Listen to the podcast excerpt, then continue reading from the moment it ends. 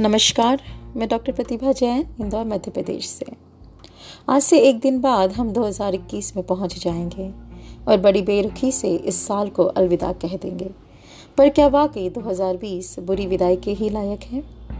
यह 2020 तो समय का अंश है जिसे आना ही था।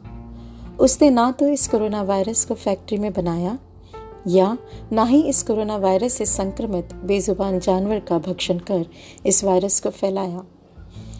गलती तो हम इंसान की थी ना, फिर इल्ज़ाम 2020 पर क्यों?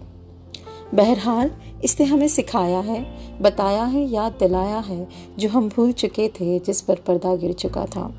जैसे हेल्थ इज़ वेल्थ स्वास्थ्य ही जीवन की पूंजी है। हमारी रोग प्रतिरोग शक्ति, हमारी इम्यूनिटी ही एकमात्र उपचार, या कहो दवाई है, बीमारी से बचने और उससे डटकर मुकाबला करने के लिए।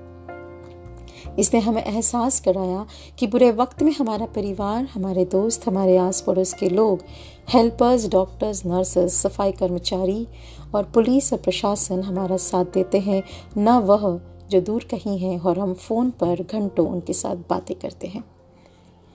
कम खर्च और बचत करना कितना आवश्यक है भविष्य के लिए, इसका महत्व हमें याद दिलाया। हमारे अंदर दबे छुपे हुए शौक, हुनर, कला, काबिलियत वह सब बाहर आई और हमें इन्हें पूरा करने का समय प्राप्त हुआ, जिससे एक अलग ही खुशी की अनुभूति हुई। तो चलिए अब बात करते हैं 2021 की नए साल की, नए रेजोल्यूशंस की, नए संकल्पों की। इस बार हम बड़े बड़े संकल्पों के बजाय अगर सिंपल और छोटे छोटे संकल्प लें तो कैसा रहे? जैसे, बिना वजह इलेक्ट्रिसिटी इस्तेमाल न करें। जो भी मन करे, वह खाएँ, पर झूठा न छोड़ें। जान पहचान वाले या अजनबी, बड़े और छोटे, सबसे अच्छे से रिस्पेक्ट से बातें करें।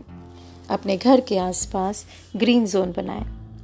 हफ़्ते में पाँच दिन तीस मिनट के लिए एक्सरसाइज या वॉक करें और दस मिनट की धूप ज़रूर लें।